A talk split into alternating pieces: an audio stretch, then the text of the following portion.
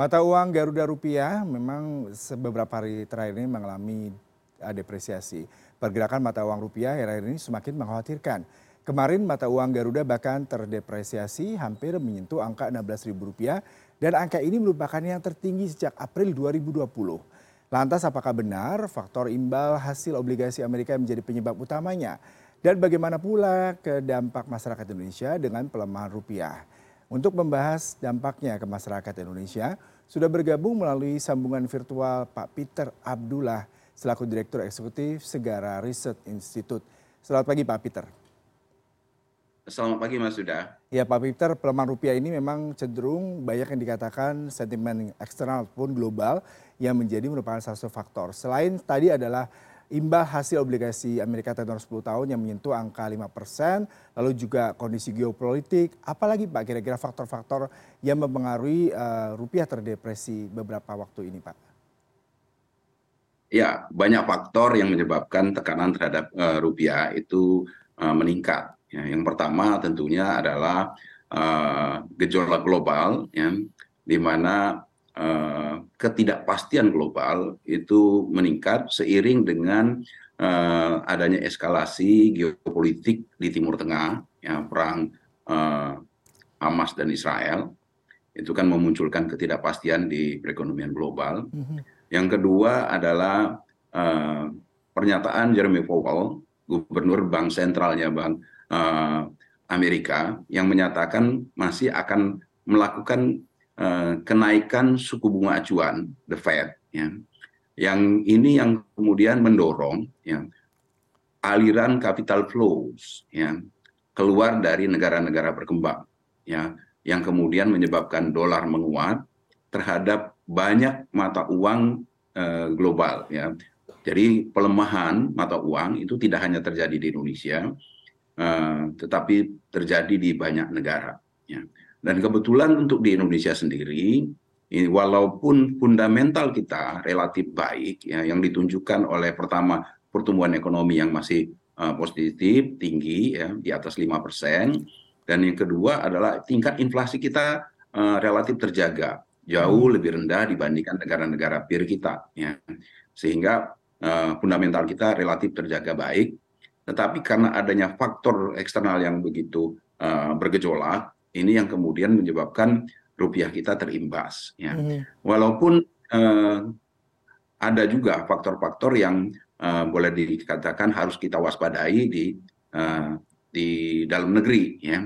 Yang pertama adalah uh, kondisi dari neraca pembayaran kita, ya, yang uh, terkoreksi negatif, ya, uh, karena neraca perdagangan kita walaupun masih surplus itu sudah mulai menurun dan tidak cukup uh, membawa current account kita untuk positif ya current account kita hmm. negatif ditambah lagi dengan neraca transaksi finansial kita juga uh, karena adanya capital outflow menyebabkan neraca kapital neraca kapital dan finansial kita mengalami defisit secara keseluruhan neraca pembayaran kita menjadi negatif.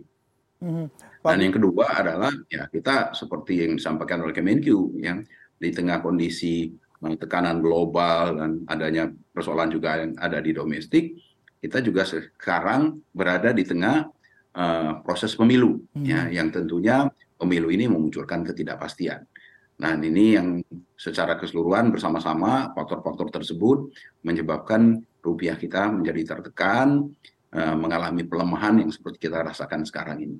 Tapi kalau menurut saya, ini sebenarnya proses pelemahan rupiah ini uh, pernah kita alami juga di tahun 2022 hmm. ya dan uh, ketika itu uh, terjadi perang Ukraina dan uh, Rusia ya itu memunculkan tekanan terhadap nilai tukar juga ya.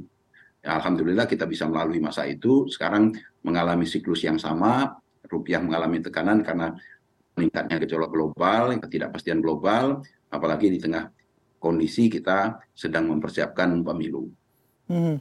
Pak yang menarik kalau dari Menteri Keuangan sendiri mengatakan salah satu kebijakannya adalah melakukan sinkronisasi kebijakan moneter dan fiskal. Tadi menaikkan suku bunga uh, di minggu lalu, tapi ternyata tidak langsung memberikan efek uh, yang sangat signifikan terhadap uh, nilai tukar rupiah terhadap dolar. Lalu bagaimana Anda melihat ini? Karena pasti pasar juga bergejolak Pak dengan kondisi rupiah yang terdepresi seperti ini?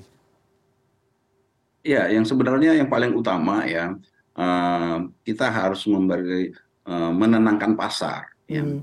Karena kalau kita bercermin pada setiap gejolak nilai tukar itu sering kali itu yang lebih besar dampaknya ketika pasar mengalami kekhawatiran yang terlalu tinggi dan melakukan spekulasi. Hmm. Mereka yang tidak butuh dolar ikut-ikutan di dolar. Yeah. Ya, sementara kita tahu supply dolar itu sangat terbatas, ya. Uh, sehingga kalau kita yang tidak butuh dolar ikut-ikutan beli berspekulasi dolar uh, terhadap dolar, ya rupiah akan semakin jatuh. Ya, ini yang uh, harus benar-benar dihindari. Uh, kita harus memberikan pemahaman kepada masyarakat bahwasanya uh, gejolak nilai tukar yang saat ini terjadi itu adalah kondisi di mana bukan disebabkan lemahnya kondisi uh, fundamentalnya kita, tetapi lebih disebabkan oleh ketidakpastian global yang nantinya ya, itu akan meredah juga, ya persis seperti tahun lalu ketika kita mengalami uh, tekanan nilai tukar yang disebabkan oleh gejolak global uh, dipicu oleh sama yang uh, kenaikan suku bunga The Fed dan juga terjadinya perang Ukraina dan Rusia yang kondisinya relatif sama. Hmm. Jadi uh, masyarakat harus kita dorong untuk uh, tidak melakukan ya, uh, spekulasi membeli dolar ketika mereka tidak membutuhkan.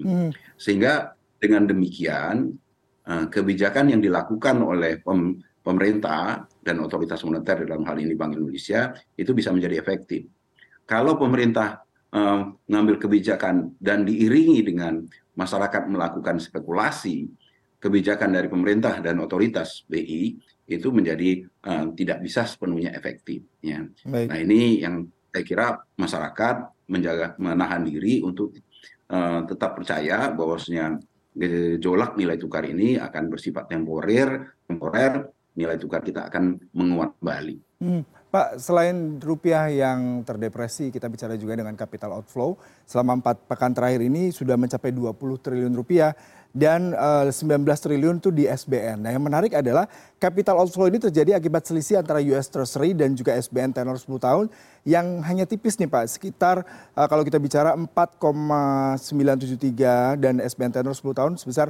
7,206. Bagaimana Anda melihat ini sehingga banyak sekali uh, investor yang beralih uh, pergi dari Indonesia menuju ke Amerika Serikat dengan US Treasury yang sangat menarik ini, Pak. Ya, seperti saya sampaikan, ini fenomena ini kan sudah pernah terjadi sebelumnya, ya. Uh, kenapa mereka keluar? Karena uh, ada ekspektasi uh, the Fed akan melanjutkan kenaikan suku bunga untuk meredam inflasi mereka yang belum mencapai uh, targetnya, hmm. ya inflasi di Amerika masih cukup tinggi di kisaran di atas tiga persen, uh, belum mencapai level yang dikehendaki oleh Bank Sentralnya Amerika, The Fed itu di kisaran dua persen, ya. Dan oleh karena itu The Fed menyatakan uh, seperti sebagaimana disampaikan oleh Jeremy Powell, yang gubernurnya Bank Sentral Amerika, mereka akan melanjutkan kenaikan suku bunga. Dan inilah yang memacu uh, memicu pelarian uh, modal asing, ya, mm -hmm. tidak hanya di Indonesia, tetapi untuk Indonesia sebenarnya um, interest rate diferensialnya, yang perbedaan yield antara SBN kita dengan T-bills-nya Amerika itu masih cukup lebar hmm, yeah. di atas uh, uh, 300 basis point. Ya. Jadi uh, menurut saya ini kepanikan sesaat ya hmm. yang membuat mereka keluar. Ya.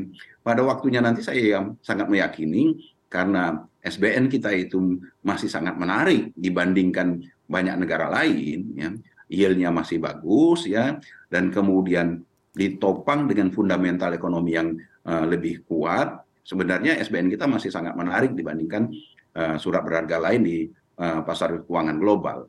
Saya meyakini bahwasanya pergerakan capital outflow ya khususnya di pasar SBN ini hanya bersifat temporer ini akan kembali lagi pada waktunya. Karena pada saatnya kan juga Eh, para investor global pasti akan melihat selain dari yield ya dan juga mereka juga akan melihat dari risiko ya termasuk kondisi fundamental dari perekonomian di masing-masing negara. Hmm. Kalau kita melihat uh, langkah taktis pemerintah untuk uh, meredam uh, kepanikan pasar, kemudian juga bagaimana bisa membuat rupiah menguat, Anda melihat sejauh ini cukup baik mengingat kenaikan suku bunga kemarin ternyata juga dikeluhkan oleh para pelaku pasar pak maupun para pengusaha karena mereka juga akan terbebani dengan bunga yang semakin meningkat sementara ekonomi juga sedang slow. Beberapa kawasan di asia di mana misalkan kita bicara dengan china dan indonesia banyak sekali ekspor impor dan juga pastinya akan terkendala dengan suku bunga dan kondisi global. Bagaimana anda melihat kebijakan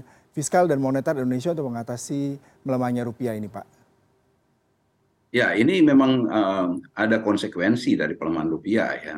Apalagi di tengah kondisi uh, kita sedang menghadapi El Nino ya, yang tentunya akan mendorong inflasi kita bergerak naik. Ya. Dengan pelemahan rupiah, tentunya ada dampak uh, inflation ya. Baik yang disebabkan memang inflasi di luar negeri yang tinggi ataupun yang inflasi yang disebabkan oleh pelemahan rupiahnya itu sendiri. Ya.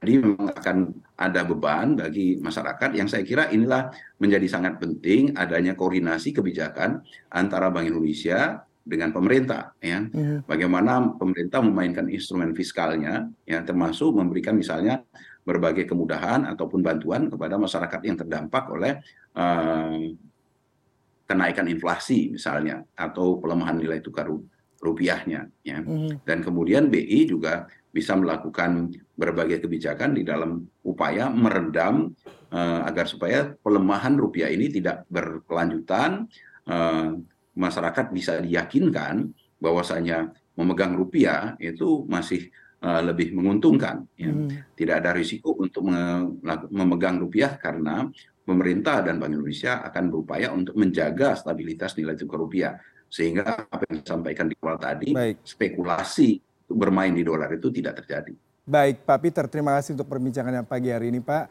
Salam sehat selalu dan selamat bertugas kembali Pak.